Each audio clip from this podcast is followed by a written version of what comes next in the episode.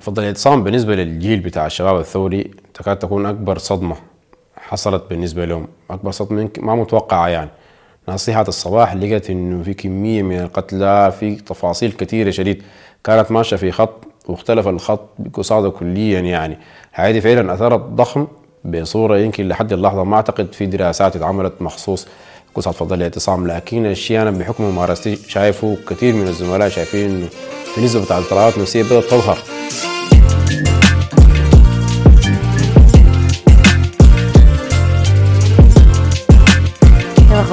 الحمد لله على الخير. نورتنا والله. الله يخليك الله يسلمك. حابين نتكلم عن الصحة النفسية. آه، أهميتها يعني شنو أصلا هي الصحة النفسية؟ وليه نحن بنوعي بالصحة النفسية؟ طيب هو الصحة النفسية إنه بطبيعة الحال الإنسان عبارة عن جسد وروح ونفس. فالصحة النفسية هي الصحة المعنية بالنفس البشرية. فباعتبار إنه النفس البشرية ماشي ملموس فكان أصلا عالميا يعني التركيز معاه كان متأخر شديد. فما بالك في حتة مثلا زي السودان؟ فتلقائيا الصحة النفسية هي الصحة المربوطة بالنفس البشرية زي ما ذكرت لك. والنفس زي ما كان يعني ما كان معروف عنها زمان ما كنا قايلين عندها أثر كبير شديد على الإنسان. لكن وبطبيعة الحال ظهر إنه الضرر الممكن تقدمه أو بتسببه الاضطرابات النفسية كبير شديد. لدرجة إنه اضطراب زي الاكتئاب اللي هو في نفسه كده ما مفهوم كليا ما معروف له تعريف واضح. وكثير من الناس اللي بيخلطوا ما بينه وما بين الحزن لكن هو يعتبر السبب الأول عالميا لتسبب في الإعاقات. يعني أكثر حتى من الإعاقات الجسدية أكثر حتى من الشلل الكامل أكثر حتى من حاجات كثيرة شديد. الصحة النفسية عندها قابلية انها تضر الحياة الاجتماعية للإنسان عندها قابلية انها تقلل القدرة بتاعته الوظيفية عندها قابلية انها تأثر على اقتصادات عالمية يمكن زي دولة زي الولايات المتحدة الأمريكية. يتكلم عن 200 مليار دولار دي خسارات بسبب اضطرابات نفسية تريليون دولار دي عالميا في سنة واحدة. بسبب الخسارات المادية اللي حصلت بسبب اضطرابات نفسية. ففعلا الصحة النفسية شيء مؤثر جدا. ونحن بنتكلم عن حياة إنسان بيعيشها مرة واحدة. فالجودة بتاعتها لابد تكون أقل شيء مرضية. الاضطرابات النفسية عندها قدرة إنها تصنع للإنسان معاناة لا متناهية. المرض الجسدي مثلا بيكون مربوط بعضو معين لكن الاضطراب النفسي بيأثر على حياة الإنسان ككل. حتى جسده بيأثر على حتى روحانياته بيأثر على حتى نظرته للحياة. بيوصل لدرجة إنه يتسبب في انتحاره. شيء معروف. آه، في حتة حتى روحانياته يأثر عليها. نحن عادة لما زول يقول أنا عندي اكتئاب أول رد بيسمعه المفروض تصلي ومفروض تقرأ قرآن ومفروض تسبح وطبعا دي حاجات معروف أهميتها أكيد. لكن هسه أنت قلت إنه المرض النفسي هو اللي بيأثر على الروحانيات. فبالتالي يعني معناه في في في في, في عكس في المفهوم في الحتة دي ولا كيف؟ صح يعني هي يمكن نسميها علاقة. تبادلية يعني. في أشخاص الروحانيات بتساعدهم إنه يطلعوا من ظروف نفسية صعبة وفي أشخاص العكس الاضطرابات النفسية الصعبة هي اللي بتطلعهم من اللاين الديني. فهنا حتى المنظومة الدينية والمؤسسة الدينية ما بتلقى إجابات كافية للحاجات الزي دي. إنه شخص مثلا انتحر فهل هو محاسب دينيا أو غير محاسب؟ إحنا بالنسبة لنا في الطب النفسي عارفين إنه الإنسان ده بيمر بمعاناة صعبة جدا أكثر بكثير من الحجم اللي بيظهر للناس. لأنه بطبيعة الحال اضطراب نفسي فهو تجربة داخلية. تجربة داخلية بتعكس حياة سوداوية للشخص وبتغير مفاهيم كثيرة شديد يعني. الألم الصغير يبقى كبير شديد بالنسبة للإنسان اللي بيمر باكتئاب. فتلقائيا هنا عليه حجم المعاناة دي هو بيشوف إنه الملجأ الأخير بالنسبة له إنه ينهي حياته. فزي ما قلت لك إنه حتى الدين هنا لسه إجاباته يعني باعتباره في بواكيره. ما كتار من الشيوخ اللي قدروا يدوا إجابات شافية للحاجة دي. حتى الطب النفسي في نفسه ما قدر يفهم التجربة الداخلية بالنسبة لإنسان بيمر باكتئاب. أدت لإنه ينتحر. فيعني هي علاقة تبادلية. إنسان بيمر باضطراب نفسي حاد بتأثر على روحانياته وبتأثر على أداؤه الديني وشخص كمان يعني ممكن يعتبر إن روحانياته كويسة وكده هي ممكن تكون عامل مساعد لسرعة التعافي لكن ما وقاية بالكامل يعني. في ناس عندهم عرضة جينية يجيبوا مثلا مرض زي الذهان أو الاضطراب الوجداني ثنائي القطب. الدين ما كليا بيحميهم من الحاجة دي. بالذات كل ما زادت القابلية الجينية للشخص. كل ما كانت الظروف البيئية بتاعته والنشأة بتاعته نشأة سلبية الله أعلم تكون نسبة كبيرة شديد يعني حتى ما في أبحاث كثيرة قدرت تأكد إنه الدين كعامل وقائي 100% طيب في شنو ممكن يكون عامل وقائي حقيقي؟ هل في حاجات وقائية من الاضطرابات النفسية ممكن نقول؟ والله طبعا في حاجات الإنسان ممكن يقي بها نفسه من الاضطرابات النفسية هي شيء أساسي يعني ما قبل إنك أنت تفكر تقي نفسك منها أو لا هي القابلية الجينية مسألة القابلية الجينية دي فيها نوع من أنواع الأخلاقيات بالنسبة للطب وبالنسبة حتى لعلم النفس إنه كثير أو كثار من العلماء النفسيين بيتوجهوا لإنه ما يفترض الناس يشتغل على أساس. ليه؟ لأنه إذا قلنا إنه في طفل صغير عنده قابلية إنه يجيه في يوم من الأيام مرض بتاع الفصام الجودة بتاعت حياته من صغير بيتاثر بيصاب بالوصمة بتاعت إنه الشخص ده قابل في يوم من الأيام يجيه مرض الفصام. فهنا بيكون حرمناه من جودة بتاعت حياة طبيعية من طفولته. فالمسألة دي اخلاقيا شوية صعبة. لكن إذا قدر يصل العلم لتقنيات تقدر تشخص الاضطرابات النفسية من عمر مبكر فحتى العوامل الوقائية المتخصصة بتبدأ من عمر بدري. بالنسبة للشخص العادي مثلا هو ما عارف عنده قابلية جينية أو غيرها نمط الحياة الصحي بيكون مهم جدا. التربية برضه والتربية دي فيها يعني طرفي نقيض. التربية المتشددة شديد والحماية المفرطة بتسبب اضطرابات نفسية. على عكس ما كان الناس بيفترضوا يعني الفكرة بتاعت إنه الام بترفض لطفلها يطلع الشارع ما يحتك بالناس ما دائما هاي بتدي نتائج إيجابية. ونفس الشيء التربية القاسية. حتى الحرمان العاطفي نتائجه سلبية جدا. والإثنين اتعملت عليهم دراسات مثبتة شديد يعني. الحرمان العاطفي التجربة الرومانية اللي حصلت في عصر بتاع الرئيس كثر المواليد وزادت الأطفال اللي تربوا في دور الرعاية ودور المؤسسات وظهرت النتائج القاسية شديد للحرمان العاطفي. كانت شنو؟ أحكي لنا أكثر عن القصة دي. طيب لو بتتذكر إنه الرئيس تشاوشيسكو اللي هو كان واحد من ديكتاتوريين الدولة الرومانية فرض بحكم الاشتراكية إنه الشعب لابد يكون مساهم بالإنتاج. فقرر إنه الشعب يزيد يزيد تعداد المواطنين ثلاثة أو أربع أضعاف. فبدأ يقدم تسهيلات للمواطنين أو الأسر اللي بتنجب اطفال كتار. بطبيعة الإنسان بيحاول يحتال على القانون. فقاموا المواطنين سووا شنو؟ بيجوا ينجبوا أطفال فبيسجل إنه عندهم مولود. لكن اللي حصل إنه ما بربوا الأطفال دي فالأم والأب لما يلدوا الطفل بيقوموا بيخطوه قصاد مستشفى أو مؤسسة دينية أو كده. فالدولة بتقوم بتشيله تتبناه هي. تتبناه التبني بتاع دور مؤسسات. والمعروف إنه دور المؤسسات الجودة بتاعتها الخدمية تعبانة شديد. بنتكلم عن أطفال مثلا بيكون قرابه ال 500 طفل قصاد راعية واحدة. أوف. كمية العطف والحنان والتربية السيئة شديدة اللي بيعاني منها لكن بقت أكبر من قدرتهم على التحمل. كان في فيديوهات كثيرة شديد انتشرت في الفترة بتاعتهم تقارير صحفية استقصائية ظهرت الأثر ده من ناحية إعلامية. لسه الزمن ذاك العلم ما ركز في الأثر النفسي بتاع الحاجة دي. لكن بعدها مباشرة لما الناس شافوا إنه صور أول مرة البشر كانوا يشوفوا حاجات زي دي يعني. أطفال صغار بيحضروا نفسهم بيتهززوا قدام ورا ما كان في تفاسير.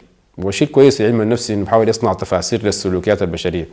فلما ركزوا في الموضوع لقوا إنه في أثر بتاع حرمان نفسي قاسي أو حرمان عاطفي قاسي جدا.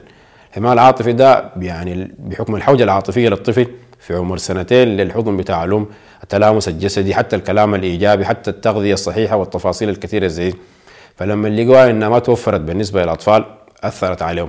الآثر ده الدراسة كان ركزت هل هو مؤقت؟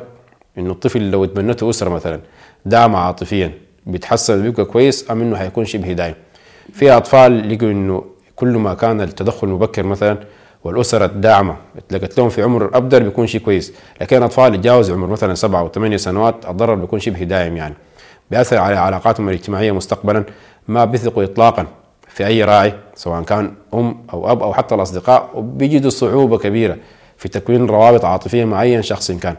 الروابط العاطفية دي برضه فيها نوعين. في أشخاص حتى بيتعلقوا بصورة مفرطة بالناس اللي بيلاقوهم. يعني طفل صغير بيلاقي غريب بيحاول يحضنه بيحاول يتكلم معاه ويتفاعل معاه بنوع من العلاقات الغير صحية مع الغرباء إحنا معروف إنه لابد يكون في حدود ما بين الأطفال والناس الغرباء يعني.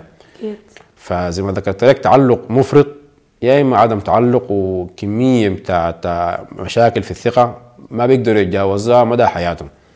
فدي كانت بسبب الحرمان العاطفي اللي هو الناس اكتشفوه أو برز للعالم مع الأزمة الرومانية. لكن كثير من دور المؤسسات بتاعت الرعاية في كل حول العالم يعني حتى في السودان. الحاجة دي حاصلة. الاطفال ما بيتربوا تربية نفسية صحية ولا تربية عاطفية صحية ولا حتى غذائية فلا نموهم الجسدي بيكون كويس ولا نموهم النفسي ولا أي شيء. بالعكس بيطلعوا عندهم حنق اتجاه العالم بيحسوا بالمظلومية يعني. الحاجة دي ممكن يكون عندها علاقة باضطراب ال psychopathy وال sociopathy والحاجات دي إذا ممكن نتكلم عنها شوية في إطار التربية للأطفال والحتة دي. ممكن يعني الأشخاص اللي بيكون عندهم اضطراب معادي المجتمع أو ال antisocial personality disorder اللي هو الصورة الحادة منه اللي هي السايكوباثية. أو الشخص السايكوباثي طبعا هو باعتباره صورة حادة من اضطراب معادي المجتمع. التربية الغير صحية ممكن تكون مسبب بالنسبة للحاجة دي يعني. شخص ممكن حتى لو ما عنده قابلية لا لكن تربى بصورة صعبة جدا وتربية قاسية وحس إنه هو مظلوم من اتجاه العالم وحس إنه ما في عدالة من العالم من عمر مبكر ممكن تزيد الحاجة دي النسبة بتاعت الأشخاص اللي يكون عرضة لنجوم اضطراب الشخصية معادية المجتمع. والتعامل معها صراحة ما سهل شديد يعني. لأن اضطرابات الشخصية عموما بتكون زي الأزمات المزمنة. ما بسهولة كده الإنسان يقدر يتعامل معها. بتكون أزمة بتاعت مجتمع كامل. ما الفرد نفسه ولا حتى الأشخاص الراعينه ولا الأفراد اللي بيكونوا قاعدين معه بصورة مباشرة. يعني هي خليط من التربية ومن الجينات تربية. في النهايه الاضطرابات النفسية. بالضبط. الجينات الشخصية البيئة المحيطة حتى التغذية بالمناسبة عندها أثر في التكوين الشخصي بتاع الإنسان. كيف؟ في عوامل كثيرة شديدة من الفيتامينات والإنسان يتربى مثلا بمواد غذائية مناسبة. أكيد شخصيته معدل ذكائه تفاصيله دي كلها بتأثر ايجابا بالتغذية الصحيحة. فإحنا بنلاحظ إنه الفقر مربوط بأي شيء. والفقر معروف إنه الفقر قصاده التغذية السيئة. فبنلاحظها حتى في الدول ما تسمى بدول العالم الثالث أو الدول النامية. لكن حياة كثيرة بتكون موجودة عند الدول الغنية مثلا اللي هم يتربوا وعاشوا بتغذية صحية. بنلقاها عندهم نحن ما بنلقاها عندنا. هي حتى مستوى الرفاهية الفكرية اللي بتكون عندهم نحن بتكون متوفرة بالنسبة لنا. فعلا هي الصحة النفسية نفسها قد تعتبر رفاهية في في العالم الثالث في دول العالم الثالث يعني. صح. طيب بما إننا نتكلم عن دول العالم الثالث نتكلم عن السودان تحديدا. يعني ممكن تدينا زي اعكس لنا الحالة النفسية الاجتماعية حاليا عاملة كيف؟ بالنسبة للشعب السوداني. الشعب السوداني في ظل الأوضاع الق- الاقتصادية والاجتماعية والأمنية والسياسية والحاجات دي كلها الحاصلة الراهنة طيب هو الإنسان بطبيعة الحال ما ينفصل من محيطه يعني. إحنا حاليا يمكن نكون في أصعب فتراتنا في السودان في التاريخ الحديث للدولة السودانية يعني. ما أعتقد شهدنا فترة من التخبط ومن فقدان الأمل ومن عدم الوضوح في الرؤية لكل الفئات بالذات الشباب يعني. هم اعتبارهم أكثر فيها. الشباب حاليا ما عارفين بكرة حيحصل شنو ما عارفين الشهر الجاي حيحصل شنو. كمية من الاعمال اللي اتحطمت كمية من المخططات اللي كانوا خاطينها يتخلوا عنها حتى في على مستوى الجامعات يعني. الفترة بتاع اللي بيقضوها في الجامعة زادت شديد. فتلقائيا الحياة دي بتأثر سلبا على الصحة النفسية للسودانيين مش الشباب بس. الاقتصاد بيأثر على كل الأفراد الموجودين في المجتمع حتى التكوين الأسري. الاقتصاد بيضر بصورة مباشرة حتى العوامل السياسية بالمناسبة. الهرم بتاع الاقتصاد السياسة والصحة كلها يعني حياة متداخلة في بعض كلها بتأثر سلبا على الصحة النفسية بتاعت الإنسان. الفقر زي ما ذكرت لك واحد من أكثر العوامل بتزيد الحدة بتاعت الاضطرابات النفسية وبتزيد حتى عدد الناس المصابين بالاضطرابات النفسية. وفوق لده حتى بيقلل الجودة بتاعت الخدمات المتخصصة اللي بتقدم للفئة دي من الناس اللي هم أصيبوا باضطرابات نفسية. والمفارقه بتكون في نفسها جاية من الفقر. والفقر معروف إنه نتاج اقتصادي لاقتصادات الدولة. والاقتصاد نتاج للسياسة. فنحن في وضع صراحة يعني كل العوامل بتشير لأنه الاضطرابات النفسية ماشية في زيادة. والله أعلم تقيل في المستقبل القريب يعني ودي حاجة إحنا كلنا كسودانيين شايفينها. الاقتصاد والسياسة في النهاية عوامل مركبة بتأثر على الفرد السوداني وعلى الأسرة السودانية. الأسرة تأثرت تلقائيا الأسرة باعتبارنا مكونة من أكثر من فرد يعني. يمكن كل الأفراد بيتاثروا بسبب التأثر ده يعني إذا حصل طلاق بسبب الاقتصاد الأطفال بيتاثروا الشريكين في نفسهم ممكن يتأثروا وما حتى ما فقط النساء هم اللي بيتأثروا بالطلاق. نسبة كبيرة من الرجال بيجوهم اكتئاب ما بعد الطلاق يعني. فتلقائيا دي نتيجة ثانوية للاقتصاد. والاقتصاد يعني زي ما ذكرت إنه نتيجة للسياسة ونحن عارفين إنه نحن في وضع سياسيا يعني مجمد شديد. وما أعتقد إنه في أفق لحل في الفترة المستقبلية. غير إنه الثورة اللي كان جات علينا وانقطع الطريق للثورة وعارفين كمية الإحباط اللي دخلت في قلوب الشباب بسبب الحاجات الحاصلة يعني لأنهم كانوا بنوا امال عريضة شديد وتوقعات يكاد يكون كثير من الشباب يعني أسلموا كل شيء لأجل الثورة قدموا كل شيء عشانه وضحوا بكل شيء فكونوا يشوفوا إنه النتاج للحاجة دي إنه أضعف الإيمان حتى تحقيق العدالة ما حصل أكيد بتأثر سلبا على نفسياتهم يعني. طيب آه، بما إننا دخلنا في موضوع الثورة موضوع فضل الاعتصام ده كان صدمة حقيقة بالنسبة لنا كلنا. آه، كان حدث مؤثر جدا وكان وجع هو لغاية الآن مستمر جوانا. الحاجة دي أثرها النفسي شنو؟ علينا إحنا كمجتمع. تحديدا مجتمع الشباب. لأنه ما أظن لغاية السي في زول فينا بيقدر يتكلم عن موضوع عن موضوع فضل الاعتصام تحديدا من غير ما العبرة تخنقه ومن غير ما كده. فالحاجة دي أثارها شنو؟ صراحة فضل فضل بالنسبة للجيل بتاع الشباب الثوري تكاد تكون أكبر صدمة. حصلت بالنسبة لهم. أكبر صدمه ما متوقعة يعني. ناصيحة الصباح لقت إنه في كمية من القتلى في تفاصيل كثيرة شديد كانت ماشية في خط واختلف الخط بقصاده كليا يعني. هذه فعلا اثرت ضخم بصورة يمكن لحد اللحظة. ما أعتقد في دراسات اتعملت مخصوص قصة فضل الاعتصام لكن الشيء أنا بحكم ممارستي شايفه كثير من الزملاء شايفين إنه في بتاعت اضطرابات نفسية بدأت تظهر كنتيجة مباشرة لفضل الاعتصام. أشخاص فيهم وحدين ما بيكونوا قاعدين في السودان يعني. ناس بيكونوا شاهدوا تفاصيل فضل الاعتصام برا السودان. لكن جاون كنتيجة للإضطرابات النفسية الغير مباشرة أو الصدمات الغير مباشرة. اضطراب ما بعد الصدمة حصل للناس كتار بسبب فضل الاعتصام ناس حضروا في ناس ثانيين كانوا برا المكان يعني. في زي ما قلت لك الاضطرابات الغير مباشرة برضه للناس جاتهم نفس الأعراض بتفاصيل وأعراض حادة جدا.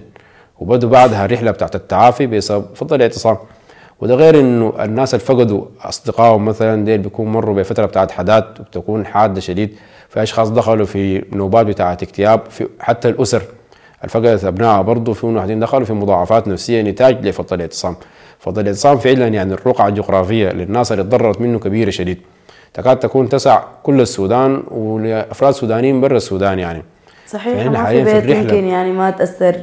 بحاجة في اليوم ذاك اطلاقا يعني باختلاف التوجهات الفكريه بتاعت الناس باختلاف التوجهات السياسية. يعني إحنا السودانيين عموما في داخلنا في شيء بيرفض القتل بيرفض التعذيب يعني وما متعودين اطلاقا على مشاهد بشعة زي شفناها في فضل الاعتصام. صحيح في نوع من السلام يعني نوعا نوعا ما. يعني المجتمع أيوه. السوداني بحكم الطبيعة بتاعتنا إنه إحنا مسالمين يعني. أيوه. هي طبعا ما حق يعني ما حاجة حتكون مستمرة للأبد. المجتمعات عموما يعني بتتغير. بتعتمد بصورة مباشرة على الفعل ورد الفعل بيعتمد على بيعتمد على الواقع بتاعها نحن حاليا في وضع بقى النزعه بتاعت العنف عند الناس زايدة. أيوه. وده شيء متوقع يعني. كل ما زاد إحساس الناس بالجوع كل ما زاد إحساسهم بالفقر بعدم الأمان الناس الخوف بتاعها بيتظهروا في نزعة بتاعت عنف. قد نكون شايفين الحياة دي حاليا في الشارع قد تكون حاصلة في مختلف أرجاء السودان يعني. ما بس الخرطوم. الناس بقى عندها ميول للعنف وثاني شيء الناس بقى تتقبل العنف بصورة مرعبة صراحة. صح. نحن حاليا بنشوف إنه في كردات فعل يعني كحوادث تسعة طويلة. نحن كمجتمع مسالم ما يفترض الناس تقدر تتقبل العنف اللي بتشوفه. صح كحدث منطقي ومتوقع يحصل يعني. زي ما ذكرت كانت فعل الإنسان ما بكون قاعد مكتوف الايدي أنت بتشوف نفسك وأفراد مجتمعك بتعرضوا لأذى مثلا بتحاول تحمي نفسك وأسرتك من الأذى ده. لكن كنتيجة ثانوية للحاجه دي الناس تبدأ تتقبل العنف بصورة أكبر. الناس بتستسهل العنف. وتلقائيا كل ما زاد تقبل المجتمع للعنف كل ما زادت الآثار السلبية مستقبلا. والعنف لما يصل لحد معين صعب ثاني يرجع بالساهل. وش ده شيء يعني بحكم قوانين الطبيعة. كل ما ارتفع شيء كل ما زاد ما بالساهل يرجع إلى الحد اللي كان موجود فيه. أيوه صحيح. فدي حاجة الناس لابد تنتبه لها يعني. وعشان كده البشر أوجدوا القوانين يعني. عشان ما الإنسان ما يتحك تتحكم فيه غرائزه الأساسية. البشر بطبيعة تطورهم كان في يوم من الأيام عندهم النزعة بتاعت العنف كوسيلة للبقاء. لكن إحنا حاليا في دولة يفترض تكون حديثة وفي مجتمع حديث وفي عالم حديث. يعني يعني ما يفترض الانسان يشيل يده يعني أو يشيل حقه بيده اطلاقا. القانون جاي المفترض يكون بيساوي نوعا ما المسالمة. بالضبط كده. يعني القانون جاي عشان يحميك أنت من نفسك. لأنه إذا أنت في يوم من الأيام كنت عنيف أنت ذاتك حتكون عرضة لخطر مباشر بسبب عنفك ده يعني. كثير من جرائم القتل بتحصل كعنف مضاد يعني. لعنف بتاع الشخص اللي عمله تجاه شخص معين مثلا.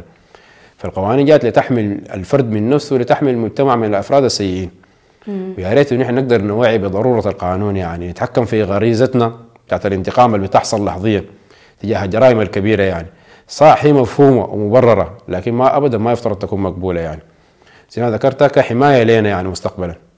طيب يعني العنف الحاصل ده ممكن يكون رد فعل نفسي لكل الضغوطات والظروف الحاصلة. أفتكر إنه من الظواهر تانية اللي برضو بتعكس الحاجة دي هي زيادة حالات الانتحار مؤخرا. ولا؟ زيادة حالات الانتحار بالضبط. ما أعتقد في دراسة حاليا منشورة بتقدر توضح لنا إنه عدد الناس اللي انتحروا مثلا من سنة 2018 لحد هسه هل هم في زيادة أو لا؟ صح. في ظهور إعلامي لأشخاص مثلا بيظهروا وبيكونوا في وضع نفسي صعب. وفي النهاية الفيديو بينتهي بانتحارهم يعني. هاي ظهرت الفترة الأخيرة. لكن كسلوك بشري متوقع البشر عندهم نوع من انواع السلوكيات التقليدية أو سلوكيات المحاكاة. في دول غربية مثلا لقوا إنه إذا شخص انتحر بأنه قفز في شارع بتاع قطار في السنة ديك نسبه الناس وصور نفسه يعني. في السنة ديك نسبه الناس اللي حينتحروا بنفس الطريقة بتزيد فدي؟ كن أيوه يعني دي بيسموها ال copycat behavior دي سلوكيات موجودة عند الإنسان. بكل يعني ايا كانت الطريقة الإنسان استخدمها مهما كانت قاسية في السنة دي بنلقى إنه في زيادة في عدد الناس اللي انتحروا بنفس الطريقة. فحاليا في السودان بقى يعني من ظهرت أوائل الفيديوهات بتاعت الأشخاص اللي بيظهروا وبينتحروا بعدها بتظهر كمية من الفيديوهات تباعا. ناس كتار بقوا يعني ينزلوا. الحاجة دي تطلع مثلا كترند؟ بتطلع كترند يعني. تخيل إنه زي ما السعادة معدية حتى المعاناة البشرية معدية. ناس لما يظهروا مثلا بصور مأساوية أو سيئة الناس تاني بيستسهلوا الحاجة دي وبيحاولوا يقلدوها فيهم. سواء كان لأجل مكاسب مثلا مباشرة أو حتى لأجل هروب من نوع من أنواع المعاناة. افترضوا إنه شخص تاني وصل للحل فهم بيحاولوا يقلدوا نفس الحل يعني. مرات بطريقة هم بيكونوا واعيين لها وبيفهموها مرات تانية بطريقة غير واعية وغير مفهومة حتى للشخص ذات نفسه يعني. هذه عند كل الفئات العمرية. صح فئة المراهقين هم الأكثر عرضة لأنهم يحاكوا ويقلدوا أيا كانت الحاجة. لو بنتذكر قبل فترة كان في زي ترند كده طلع اسمه الحوت الأزرق. أو حاجة. يعني مثلا شخص بدي هو مجهول لكن كان ترند عند المراهقين. لأنهم قلدوا بعض. الترند عبارة عن شخص بدي مثلا هم يكونوا عارفينه برسل لهم رسائل. كمهمات. بالضبط. هم بيحاولوا يعملوا المهمات دي. ليه؟ لأنه اقرانه عملوا نفس المهمات. المهمات غاية منتهي بانتحار الشخص. مع إنهم قد يشوفوا أقرانهم يعني عانوا النهاية دي لكن برضه هم مستعدين إنهم يدخلوا ويواصلوا في اللعبة دي. كان فعلا كانت حاجة غريبة. بالضبط كده يعني هو دي كم يعني دي أكثر سمة موجودة عند المراهقين. ما دائما حكمهم بيكون سليم للحاجات واتخاذهم لقرارهم ما دائما بيكون الأصح. فنحن يعني بلطف الله بينا إنه في مجتمع زي السودان مثلا الأسرة بيكون عندها سي أو جول على حياة الشخص. لكن في مجتمعات فردانية زي المجتمعات الغربية قد يكونوا ما عارفين أصلا ما يجول في خاطر الإبن والموجود في غرفته. فممكن يصل بتنفيذ المهمات لحد آخر مهمة. اللي هي بتودي بحياته أيوة. المجتمع السوداني ممكن يقدروا يقاطعوا المهمات دي في النص ممكن يكونوا عارفين هو بشاهد شنو أو كده. لكن رغم ده في في بعض الحالات اللي حصلت بسبب التطبيق بتاع الحوت الأزرق يعني. حتى في المجتمعات الشرقية اللي هي مجتمعات بطبيعة الحال جماعية يعني. ما هو مجتمعات فردانية زي الغربية. الأسرة بتعرف الطفل بيعمل في شنو. لكن برضه في أطفال وصلوا لحد آخر مهمة اللي هي الانتحار. الموضوع ده يعني قلت إنه قد يكون عدم رقابة من الأهل وهنا إحنا عندنا في مجتمعنا عندنا رقابة لصيقة شوية ممكن تقول نوعا ما. طيب الحاجة دي ليه ما عملت لنا نوع من الحماية ضد المخدرات بالتحديد؟ لأنه برضو الفترة الأخيرة شهدت زيادة مهولة في يعني في استهلاك المخدرات خاصة الآيس وال يعني مخدرات خطرة جدا. فجأة دخلت فجأة دخلت البلد وفجأة بقى عليها استهلاك عالي جدا. ليه الرقابة بتاعت الأسرة ما قدرت إنها هي تعمل يعني سياج حول الحتة دي أو سور طبعا ما كل الرقابة بتاعت الأسرة مثلا بتكون بصورة لصيقة أو بتكون رقابة خلينا نسميها واعية لأنه كلمة رقابة قد تضايق الفئه بتاعت المراهقين مثلا. فهي ممكن تكون من الصحبة الواعية. المراهق في النهاية حتما حيطلع الشارع يعني. ما حتقدر تمنع طفلك مثلا في عمر فوق ال 13 سنة إنه ما يحتك بأقرانه وكده. دي حتى سلبية الحاجة دي. فإنك تقدر تراقبه بصورة لصيقة ما دائما بتكون صحيحة وما بتكون وما بتؤدي لنتائج إيجابية دائما لأنك مهما عملت ما حتقدر تعرف اللي بيحصل في الشارع شنو. صح عندك قدرة إنك تعرف اللي بيشوفه في تليفونه بعض التطبيقات بتساعدك على كده لكن اللي بيحصل بينه وبين أقرانه صعب تعرفه. فهنا بيجي الدور بتاع الصحبة والعلاقة اللصيقة ما بين الأم والابو والطفل بتاعهم والحاجة دي ما بتحصل في عمر متأخر. في ناس يفترضوا إن الصحبة دي ممكن تنشأ بعد عمر ال 13 14 للأسف الحاجة دي ما بتحصل بالساهل. الأطفال عندهم عموما عندهم تقلبات نفسية سريعة شديد. ممكن من عمر 10 ما زي ما هو في عمر 13 أو 14 أو 15 فالصحبة تبدأ من عمر مبكر. الطفل لو كان العلاقة الأسرية بين- بينه وبين أفراد أسرته موجودة من عمر مبكر قد يحكي. بيحصل له شنو في الشارع؟ الأب والأم بيعرفوا أصحابهم منو؟ بيعرفوا البيئة المحيطة به وكده. لكن لو كان في شرخ في العلاقة ما بينه وبين أمه وأبوه ما حيعرف مهما عمل يعني صعب شديد إنك تقدر تعرف الحاجة اللي بتحصل بينه وبين اقرانه فهنا بيجي زي ما ذكرت الفاعلية بتاعت العلاقة الواعية العلاقة العاطفية من عمر مبكر ودي في المجتمع السوداني ما حاصلة صراحة. أيوه. أو بنسبة بسيطة. إحنا يا إما في مجتمعنا يا إما الأسرة منعت الطفل انه يطلع الشارع كليا أو وضعت له ضوابط قاسية شديد. ودي في نفسها قد تعمل علاقة سلبية بينه وبين الوالدين. وفي نفس الوقت يعني دي نوع من أنواع الحماية المفرطة اللي بتأثر سلبا على شخصيته. وفي يوم من الأيام حيقرا جامعة. اذا افترضنا إنه طلع من فترة الثاني والأساس نفسيا صحيح وما تعرض للمخدرات قد يحتك بالحاجة دي في الجامعة. فهل الأسرة حتقدر تمنعه من الحاجة دي في الجامعة؟ صعبه أو شبه مستحيلة يعني. هو بيبدأ يشوف كينونته الذاتية بيبدأ يصنع هويته في الجامعة. فما حتقدر تمنعه اطلاقا من إنه يحتك بمجتمع يكون مستقل. ومرات الفوائد بتاعت الاستقلالية يعني أقل بكثير أو أكثر بكثير من الأضرار اللي بتعملها. فيعني زي ما ذكرت لك إنه الصحبة من عمر مبكر شيء مهم شديد. بالذات للفئة بتاعت الأطفال يعني من عمر سنتين ثلاث سنوات بيبدأ يخلق الرابط مع الأم والأب. وكل ما كانت الصحبة أكثر مما هي إحساس بتاع السلطة بيكون أفضل يعني. بتدي نتائج إيجابية أكثر. دي اللي بتعمل السور بتاع الحماية الحقيقي. بالضبط كده. طيب لكن عموما موضوع المخدرات ده شنو الفجأة خلاه يفور كده؟ ويعني الناس فجأة بجد بقى بتستهلك المخدرات استهلاك غريب يعني. الحاجة دي أسبابها شنو؟ والله يمكن يعني تكون عوامل مركبة شديد صراحة ويعني وم- وما كليا الزول بيقدر يشير لسبب معين إنه ده هو السبب الرئيسي لزيادة عدد الناس اللي بيستخدموا المخدرات. لكن يعني في جانب إعلامي مثلا يعني إذا إحنا ذكرنا مخدر زي ال ice فهو مربوط اعلاميا ببعض المسلسلات أو الأعمال الدرامية ظهرت زي Breaking Bad إذا الناس سمعت به مثلا ده كان يعني ركز على ال- الجانب للمفارقة الجانب الكويس للمخدرات وتجارة المخدرات. غير كده يعني في تداخل حصل الفترة الأخيرة ما بين المجتمعات الشبابية. يعني والتداخل ده إيجابي في حتات وسلبي في حتات تانية. يعني في كل ما زادت الدائرة الاجتماعية بتاعت الشاب كل ما زاد احتمالية إنه يكون عرضة للآثار السلبية بتاعت زيادة الدائرة اللي هي من ضمنها المخدرات يعني. فكل ما عرف ناس أو في أو أصحاب مثلا بتعاطوا مخدرات وفي نفسه ممكن في يوم من الأيام يكون متعاطي. واحدة من الأسباب. تاني شيء الواقع الاقتصادي السيء. الشاب لابد يملى فراغه بحاجة. وإحنا عارفين إنه جامعات بتقفل الوظائف ما متوفرة. تحقيق طموحاته ونحن كشعب سوداني شعب طموح صراحة وشبابنا طموحين جدا. إحنا ما بننظر لنفسنا كناس أقل من أي مجتمع تاني. عايزين نعمل حاجات كبيرة شديد. فالشاب لما ما يلقى الحياة دي محققة وعنده زمن بتاع فراغ تلقائيا بيلجأ لنوع من انواع التأقلم السلبي اللي هو من ضمن المخدرات. أنا عندي فراغ عايز أملاه وعايز أقدر أطلع من الإحساس النفسي السيء اللي أنا مر به وأنا ما حققت طموحاتي. الزمن جاري جاري ساي مثلا بقارن نفسه بناس تانيين في محيطه وكده فبيقوم بيحاول يتجاوز الهواجس دي بانه يتعاطى مخدرات. وغير إنه برضه في عامل إضافي اللي هو سهولة الوصول لها بقى نسبيا. في زيادة في الانتشار بتاع المخدرات ودي غالبا بتكون أسبابها سياسية فبقى الوصول للمخدرات سهل ما زي زمان يعني. ودي تلقائيا بيزيد ال- الناس اللي بتعاطوا مخدرات. طيب شنو العلامات اللي ممكن الزول يعرف بها إنه الزول اللي معاي في البيت ده أو صاحبي أو الزول اللي بيهمني ده قاعد بت يعني بيتعاطى؟ مخدرات. طيب هو عموما يعني المخدرات والاضطرابات النفسية يعني إحنا بنتكلم عن تغيرات سلوكية بتكون ظاهرة شديد. تغيرات عن طبيعة الشخص يعني معيارنا هنا ما الناس المحيطين بقدر ما هو الشخص نفسه. شخص كان اجتماعي فج- فجأة بقى انعزالي بنضع استفهام يعني ليش الشخص ده عمل كده؟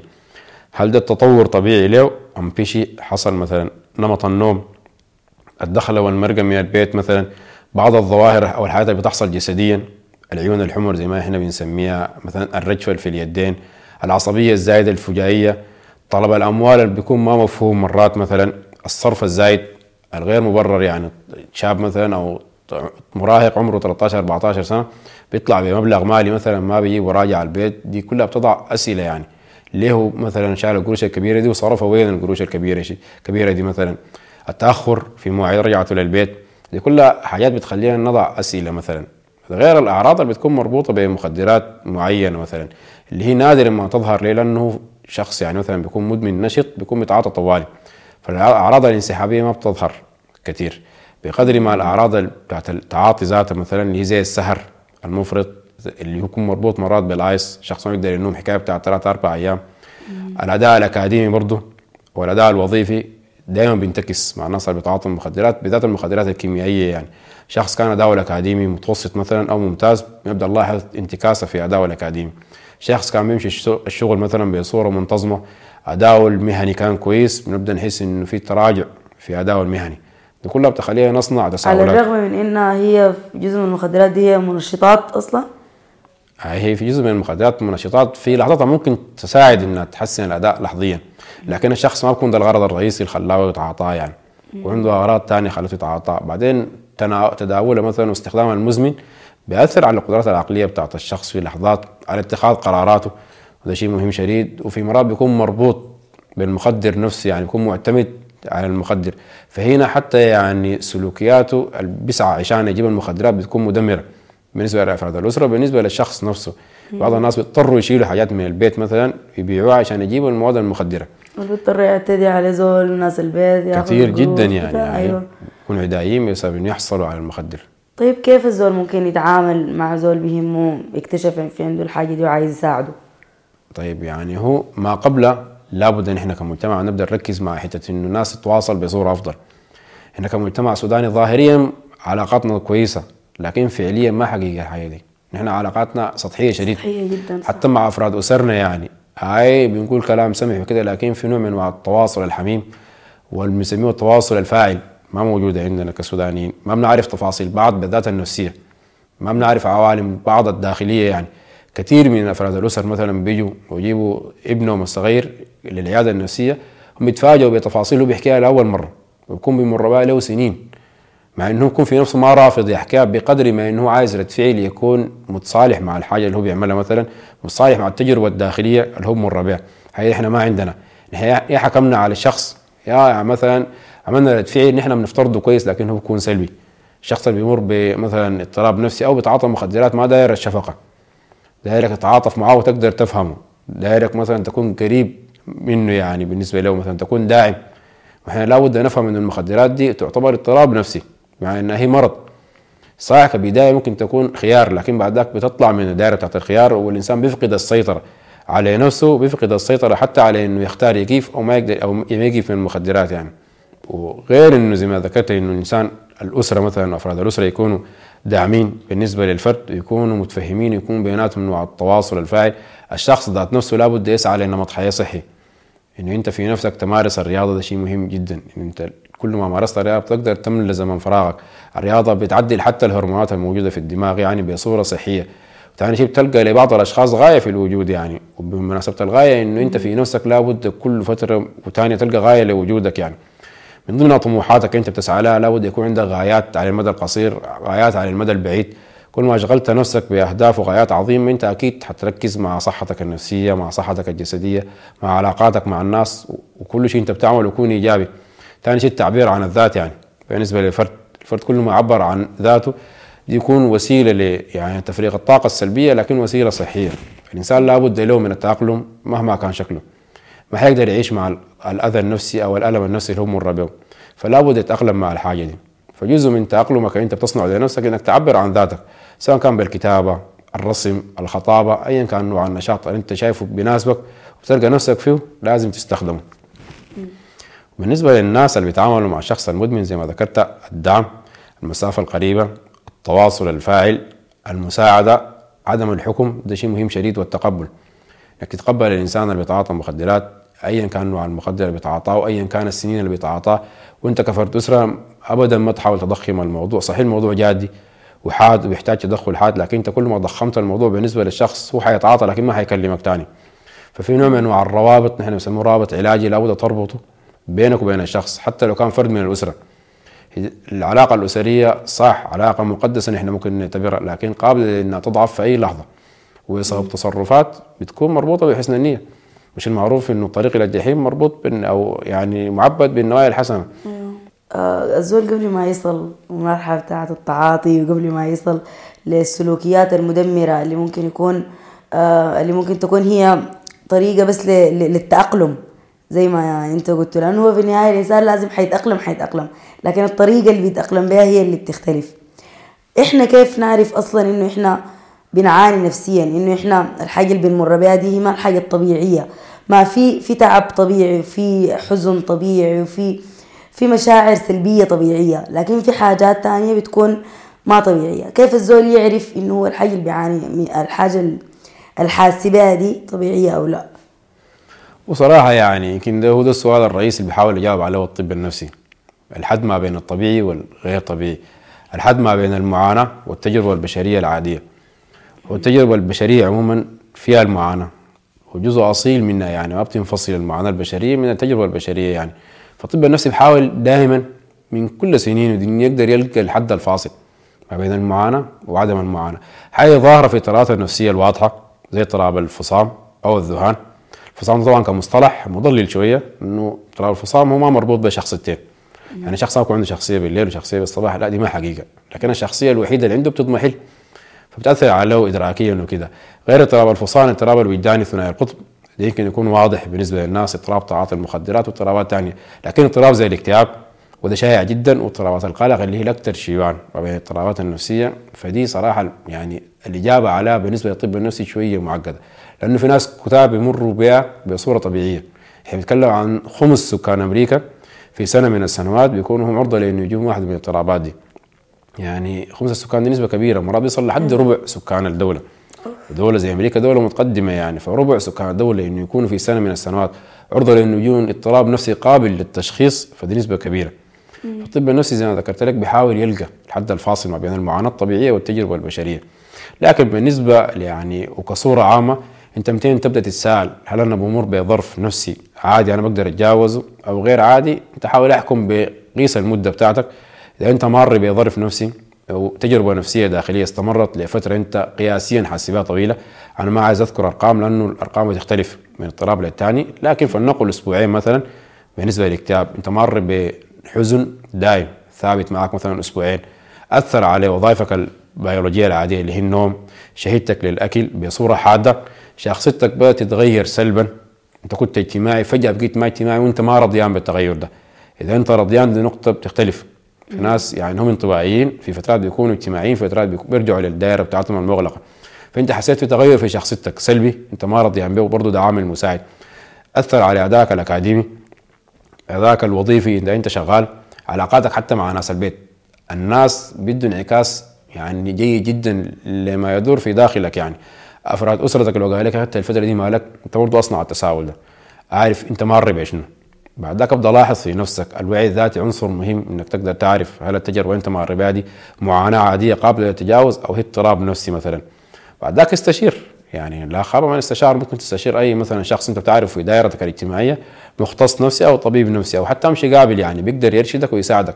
ما كل الأطباء النفسيين لا بد يطلعوا لك بتشخيص ابدا. كثير منهم يقول لك إنت يعني الظرف المعربه ده يعني بصورة ذاتية بتطلع منه يعني. وفي شيء طبيعي زي ما ذكرت إنه شخص فقد زول عزيز يجي مثلا فترة نفسية تكون صعبة لكن لو طالت هنا بيجي تساؤل يلا في النقطة يعني في النقطة بتاعت إنه آه في ناس بتخاف من إنها هي تمشي لأخصائي نفسي عشان بتقول لك أنا بخاف من الحبوب عندها مفهوم مغلوط آه بتاع عدم تفرقة بين الحبوب المعالجة وبين الحبوب المخدرة والمهلوسة والحاجات دي. آه غير كده في ناس بتفتكر إنه الحبوب ذاتها المعالجة نفسها ممكن يدمنوا عليها ممكن كده.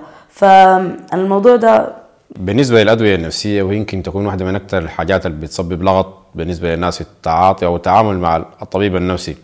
إحنا بنفترض إنه لو واحد مش يقابل طبيب نفسي شرط إنه الطبيب النفسي يصرف له دواء.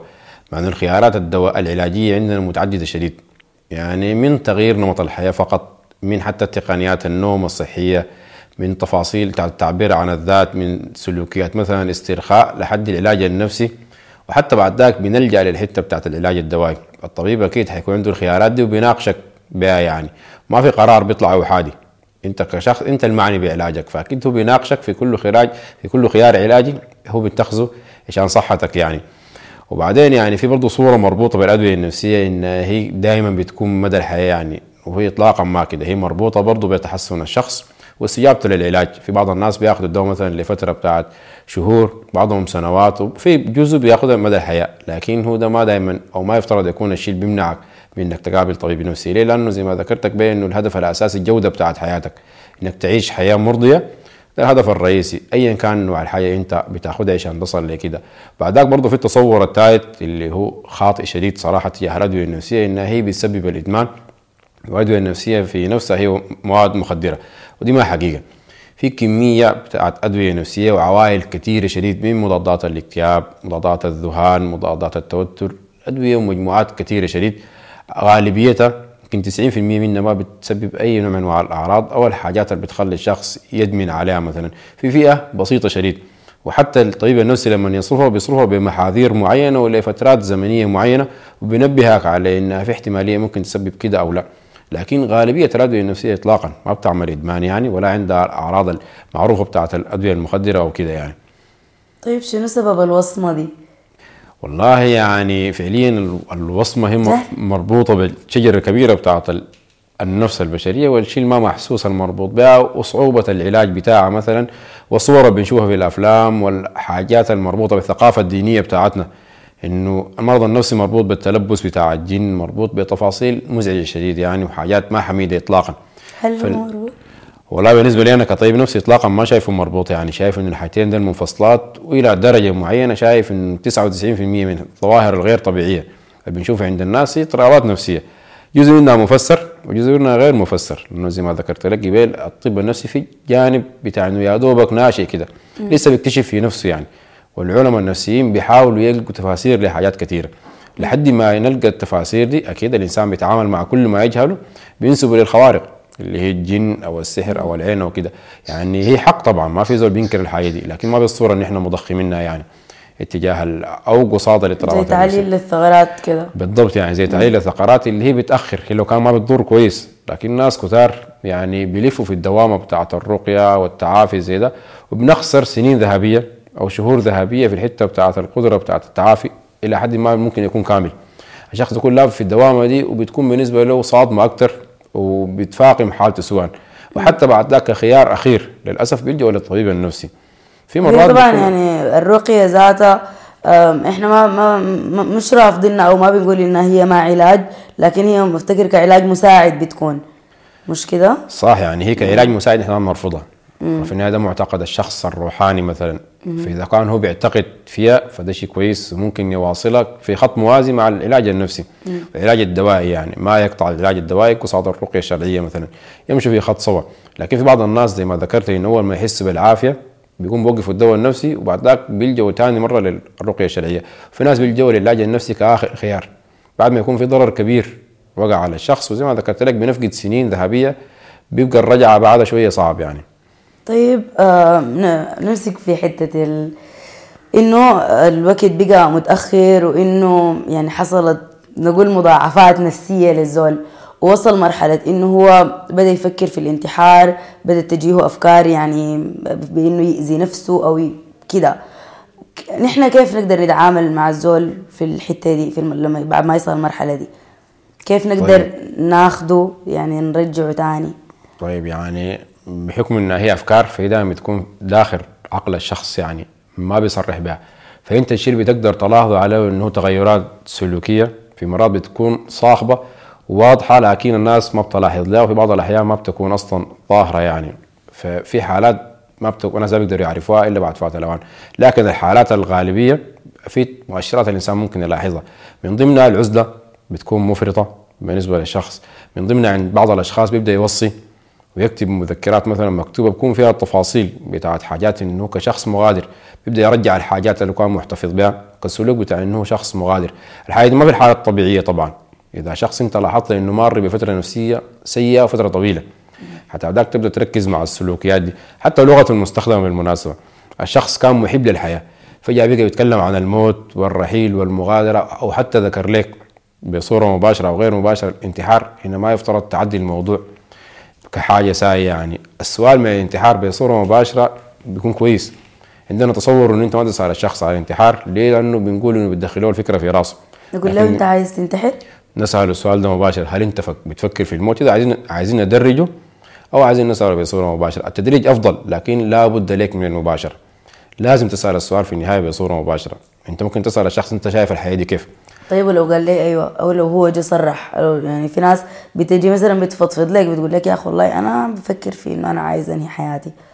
طيب ردي يكون شنو؟ في الحتة دي تا أول شيء تقبلك للكلام اللي قاله ومشاعره ضروري جدا. عدم إظهار أي نوع من أنواع رد الفعل المبالغ فيه أو إظهار مشاعر الشفقة برضه ضروري جدا. النقطة الثالثة المهمة أنت لابد تتعامل مع الكلام وتاخده على محمل الجد. شخص قال لك يا أخي أنا بفكر في انتحار ما تأخذ الموضوع هزلي ولا تقول له يا لا, لا يا أخي كده امشي بتبقى كويس وكده هو صرح لك بصورة مباشرة إنه عايز ينتحر. أنت لابد بعد ذاك تشوف أنت المساعدة اللي ممكن تقدمها له شنو. النقطة الأولى في المساعدات أنت لابد تكون قريب منه الفترة دي تقدم له الدعم العاطفي اللي هو بيحتاج له تتجنب الشفقة وإظهار إنه هو يائس وحياته صعبة وكده تجنب عدم تقديرك لمشاعره. وده بيظهر بصورة غير مباشرة. كيف؟ بإنك تقول له يا أخي عام فلان ذاك بيمر بظروف نفسية أصعب منك ما جاته حاجة. عن الناس الف... الناس اللي في الحتة الفلانية مثلا عندهم حرب وكده وكده لكن أمورهم ظابطة. اطلاقا ما تقول الحاجة دي. تقديرك وتقبلك لمشاعره ده شيء مهم جدا. فتقديرك لأنه هو بيفكر في الانتحار أنت لابد تتعامل له مع مشكلته. كأنها المشكلة الوحيدة في العالم. دي نقطة مهمة لخلق العلاقة اللي نحن عايزينها. العلاقة بتاعت الثقة المطلوبة شديد مع شخص بيفكر في الانتحار. فزي ما ذكرت تقديرك لمشاعره مهم بيديه الثقه إنه يحكي لك أكثر فأنت أسأل قول له يا أخي طيب متى فكرت في كده؟ دي الفكرة. بعد ما فكر الفكرة جاية من نية فهو ناوي. فكر بعد ذاك هل خطط ولا لا؟ دي نقطة مهمة. أسأل هل أنت بتخطط تنتحر؟ إذا قال لك أي بخطط فين درجه الخطورة عالية. ولو الخطة مكتوبة راسمه في راسك ممكن تحكي لي إذا ذكر لك الخطة مباشرة ففعلا معناها الشخص ده عزم الأمر إنه هو عايز ينتحر. فهنا تدخلك يفضل يكون عن طريق شخص متخصص.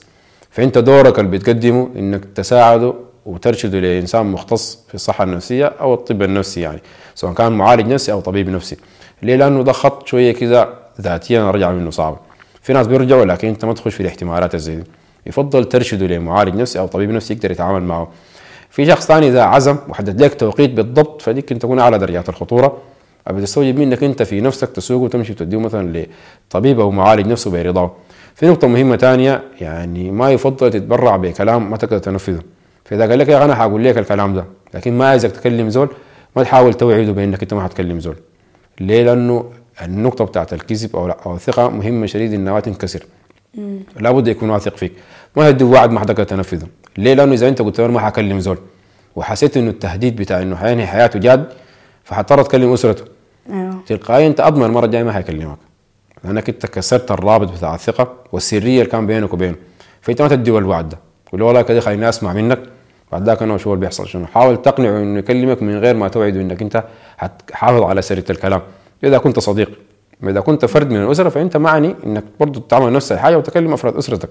لأنه التعامل مع الموضوع ما يفترض يكون فردي. ليه؟ لأنه حتى في خطر عليك أنت في نفسك. إذا قابلت شخص عنده ميول انتحارية وحاولت تساعده وانتحر انت ممكن تخش في عقدة بتاعت ناجي بعد شوية أو في ذنب بتاع ضحية. ناس كتار بيمروا بالحاجة دي. بيفكر إنه كان ممكن يقدم أكثر وما قدر. يعني الحقيقة في حالات بتاعت انتحار غير قابلة للتفادي ما تقدر ترجع الشخص ده ورا. فأنت ما ملام. ففي ناس كتار بيخشوا في العقدة بتاعت الضحية عقدة الناجين اللي في جزء منهم في نفسهم يفكروا في الانتحار. فبدل ما تخش في دوامه الشر دي أعرف إن الموضوع ده أكبر من حجمك إذا أنت ما متخصص. فخلي ناس يشاركوك الهم ده اللي هم لابد يكون أفراد أسرته والاشخاص اللي بيثق فيهم. بعد ما انت ما وعدته بالسريه كلمه. قول له يا أخي عايزني أكلم منه. إذا قال لك كلم ناس. فهو يفضل هو اللي يختار. ملك وقراره ده شيء مهم شديد. إذا قال لك كلم أفراد اسرتي كلم أفراد أسرته فقط. قال لك كلم صاحبي فلان كلم صاحبه فلان. لكن ما تشيل الهم براك. ولو أداك مثلا يعني انطباع بتاع إنه عايز ناس معينين يعرفوا كلمهم هم. لكن تاني أرجع أنبه على النقطة دي. يتجنب الحتة بتاعت إنك توعده بأنك هتخلي الموضوع سري. عشان الموضوع ما يبقى حجمه أكبر من طاقتك أنت وما تضطر تكسر الثقة اللي أنت بنيتها معه. طيب دكتور كتر الكلام في الفترة الأخيرة عن الشخصية النرجسية. هل اضطراب الشخصية النرجسية ده مرض نفسي؟ طيب هو يعني الشخصيه النرجسية وبجوارها كل اضطرابات الشخصية اللي هي تعتبر حاليا تعتبر اضطرابات نفسية يعني. لكن طريقة التعامل معها بتختلف شوية من الاضطرابات النفسية العادية أو المعروفه بالنسبة للناس زي الذهان. اضطراب الشخصيه أقصد الاكتئاب اضطراب القلق العام الاضطراب الوجداني ثنائي القطب. دي نعتبرها شوية تقليدية أكثر وهي أمراض مربوطة ببعض الاختلالات الكيميائية مثلا في الدماغ أو كده. لكن اضطرابات الشخصية هي مربوطة في التكوين الشخصي بتاع الإنسان. فحتى الزمن بتاع نشأتها بتكون في فترة الطفولة غالبا فترة المراهقة. فبتظهر من العمر داك قد ما نقدر يعني أفراد الأسرة أو حتى المجتمع ما بيقدروا يلاحظوا بصورة مباشرة إنه شخص عنده نوع من انواع الاضطرابات الشخصية إلا يكبر شوية حتى يحس إنه في اختلاف غير إيجابي مثلا موجود في شخصيته. في ناس كتار ما بيلاحظوا الحاجة دي إلا تحصل لهم مشكلة ثانوية كنتاج لاضطراب الشخصية ده. حتى ذاك يبدوا يشتكوا في كثير من اضطرابات الشخصية ما بيشتكوا أصلا من اضطراب الشخصية. يعني زي اضطراب الشخصية النرجسية مثلا. نادرا ما يشاهد شخص عنده اضطراب بتاع شخصية نرجسية في العيادات النفسية إلا يكون لسبب حاجة موازية. أو حاجة حصلت له كعرض جانبي مثلا لاضطراب الشخصية أو صعوبات واجهته في حياته حتى يبدأ يتساءل بعد ذاك من أنا عندي شنو وما عندي شنو. زي اضطراب الشخصية الحدية برضو اللي هو أغلب الحالات بتظهر مثلا كعرض مصاحب اللي هو بيكون عندهم اضطراب الاكتئاب مثلا اللي هو اضطراب ثانوي مثلا مع اضطراب الشخصية الحدية. فما اضطراب الشخصية الحدية في نفسه وأعراضه هو اللي بيخلي الشخص يجي العيادة. وأغلب الاضطرابات الشخصية هي كده. في قابلية جينية عند الناس بتكون عندهم موجودة مسبقا. بسبب الحاجة دي. في بعض الناس التربية بتاعتهم النشا البيئه زيها زي أي اضطراب نفسي ثاني لكن مشكلتها زي ما ذكرت إن هي مشكلة في الشخصية. ففي بعض المراجع حاليا وبعض الأدبيات بتاعت الطب النفسي ماشية تحاول تطلع اضطرابات الشخصية من الاضطرابات النفسية العادية. ليه لأنه نحن بنتكلم عن ده التكوين الشخصي بتاع الإنسان. فهي ما مشكلة قابلة للحل أصلا باعتبارها يعني بالصورة العامة. الأعراض ممكن تخف فعلا. الإنسان جودة حياته بتكون مرضية وده هدف الطب النفسي. لكن التكوين الشخصي للشخص هل هو بيتغير أو لا؟ ده السؤال الجدلي حاليا بالنسبة للطب النفسي. فبنحاول نلقى معايير تكون محكمة أكثر تشخص الاضطرابات النفسية. بعض النظريات بتاعه التشخيص ذات الاضطراب النفسي اللي بتبني على اساسها العلاج النفسي للاضطرابات الشخصية ماشيه تطور كل ما عليها. جزء منها بيجيب نتيجة إيجابية والجزء الثاني ما بينجح مثلا. ليه؟ لأنه زي ما ذكرت لتعقيد الاضطراب بتاع الشخصية اللي هو موجود في الكور بتاع الشخص.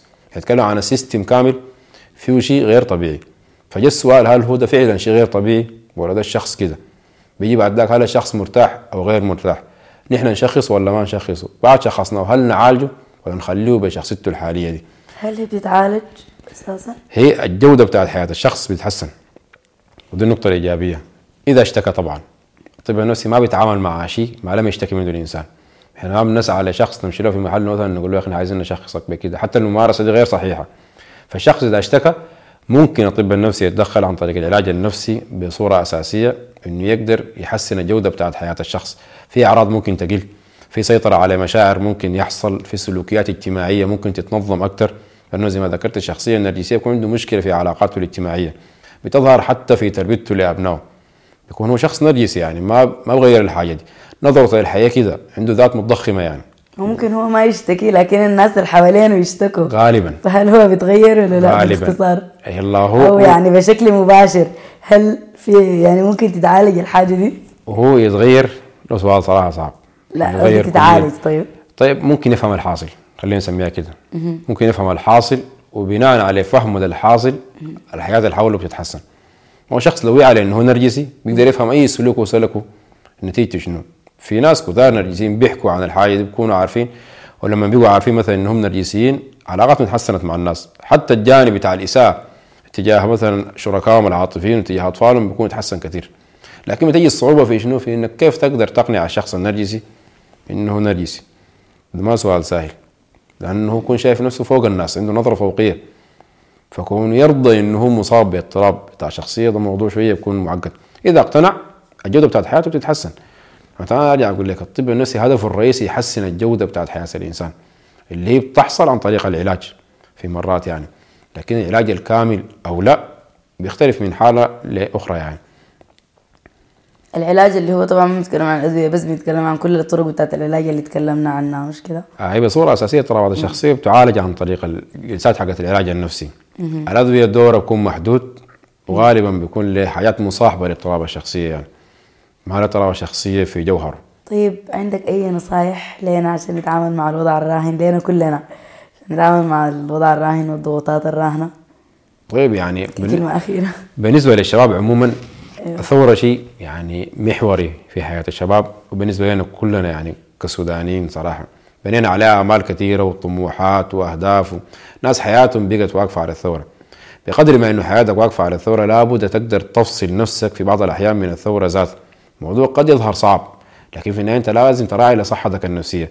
ألقى جابات في أوقات مارس نشاطات خاصة بك أنت. كفرد ليه؟ لأنه الانغماس الشديد في الحاجة نتائجه ما دائما بتكون كويسة. وبالذات الحاجات اللي بتعتمد بصورة مباشرة وبصورة كاملة على عوامل خارجيه الثورة ما في بيتحكم فيها. عمل اجتماعي ضخم جدا وعمل سياسي. فالموضوع كبير. أنت ما دام ما بتقدر تتحكم فيه ما تربط نفسك به بصوره كلية. قد تحصل أحداث عرضية زي الانقلاب. انت صدمتك بتكون اكبر من اي شخص تاني فما تخش بكل عواطفك 100% اعمل كل اللي بتقدر عليه ادعمها بأي طريقة إيجابية انت شايفها لكن دخولك ب 100% وعدم فصلتك في بعض الأحيان وإيجادك وقت لنفسك آثاره ما بتكون كويسة لا عليك ولا حتى للثورة نفسها يعني. انت في النهاية لما تكون بقوتك 100% أفضل من تشارك في الثورة وانت خاشي ب 40% من طاقتك. قد تكون عرضة للاكتئاب للاحتراق النفسي لتغير نظرة الحياة بطريقة سلبية ومعروف إن الثورة بتأثر على نظرة الناس للعدالة والخير والشر. ودي مفاهيم فلسفية لكن بتأثر على جودة حياة الإنسان على المدى القصير وعلى المدى البعيد. ثاني شيء الرياضة. ما استطعت للرياضه سبيلا التعبير عن الذات بالطرق الصحية.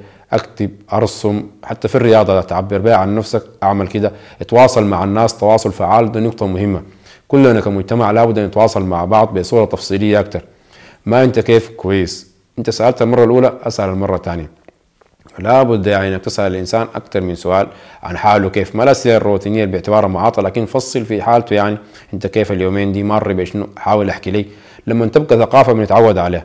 حاليا إحنا متعودين عليها فالناس قد ما تتقبلها. لكن لو بقت ثقافة إحنا أكثر الشعوب حاليا محتاجين للحاجة دي يعني.